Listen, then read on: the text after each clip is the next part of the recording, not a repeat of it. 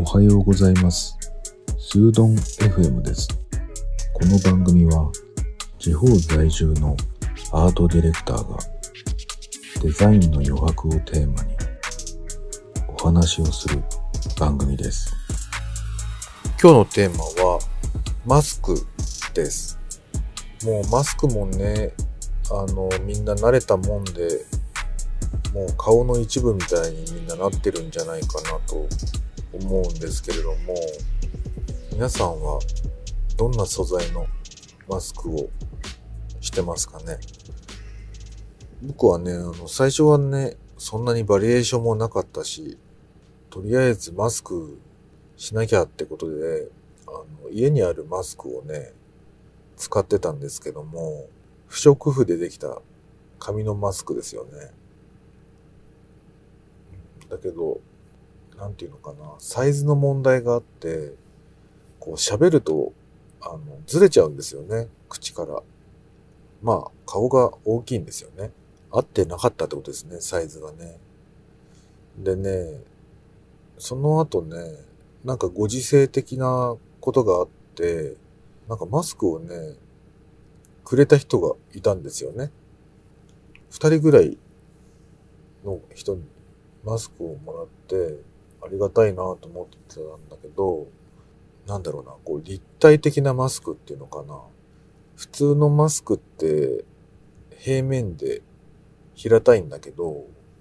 その平たいマスクの天地と左右にね、付け足したみたいな感じのマスク？なんだろう、展開図みたいにね、上の面と下の面と左右の面があるような形のマスクをね、もらったんですよね。それはね、結構でっかいしね、あの、ちょっとやそっとじゃ動かないしね、すごい良かったですね。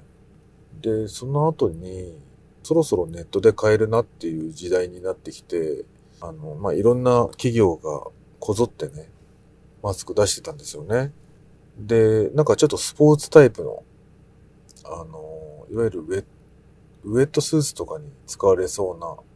あの、今ちょっと素材の名前が出てこないんですけど、海を潜る時とか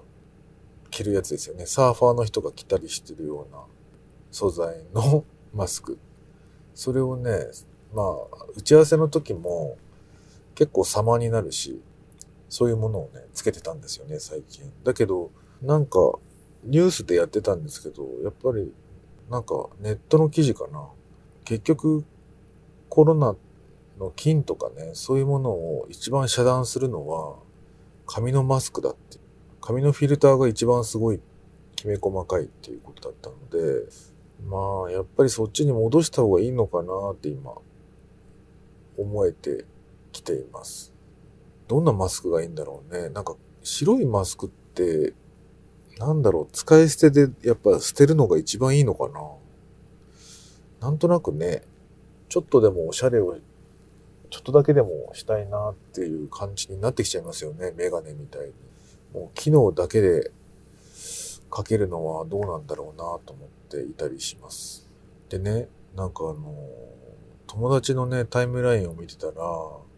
たまたま見かけたんですけど、僕らの世代ってね、もう子供もいるし、子供が小学生とかね、早い人だと、ね、やっぱり高校を卒業したとかね、そういう人もいるぐらいの年齢なんですよね。なのに、あのまあ、童顔のね、友達がいてね、その人はね、ある日マスクをして街を歩いていたら、女性ですよ。あの、男の子がね、こう近寄ってきてね、もう明らかに20代の、もしかしたら学生さんかもしれないみたいな、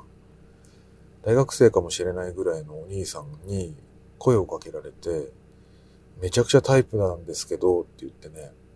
あの、すみませんみたいな、割と礼儀正しく、なんか声をかけてしまってすみません。ものすごくタイプだったんでみたいなことを言われたと。で、もう、こんなこと何年ぶりだろうって思ったらしいんですよね。で、だけど話してる時に、その僕のお友達の女性は、結婚してるからね、指輪をしてたんですって。そしたらそれに気づいて、あ、ごめんなさいって言って、立ち去っちゃったって言うんだけど、いやー、すごいなんか、ハッピーになったっていうことを、お友達は言われてまして、で、それを見、その記事っていうかね、あの、それを見たこちら側も、ほんとなんか、勇気が出たっていうか、前向きになりましたよね。なんか同い年で、しかも女の子で、すげえなって思いましたね。そんなだって、下手すりゃ半分ぐらいの年なんじゃないのって思うぐらいの世代ですからね、僕らはね。だから、年代に、の中ではすごく若さを保っている女性なんだと思うんだけど、そのマスクをしてることで、かなり強調されたっていうか、騙されたっていうことを、そのお友達は言ってましたよね。だからすごいなと思って、あの、まだまだまだまだ可能性があるっていうか、すごい楽しい話を聞かせてくれたなと思って、あの楽しかったですね。なんか、こういうマスクマジックっていうのかな。皆さんの周りで、そういう人は、そういう話は聞いてますかねやっぱりマスクをしてるから、あの、マスクの下のね、お化粧品っていうのは全然売れないみたいですよね。なんかニュースでもやってましたけど。やっぱり、どっちかっていうと、その目の方のメイクとか、そっちにお金をかける人が増えてるのかなね。なんか今日は、マスクにまつわるお話でした。それではまた。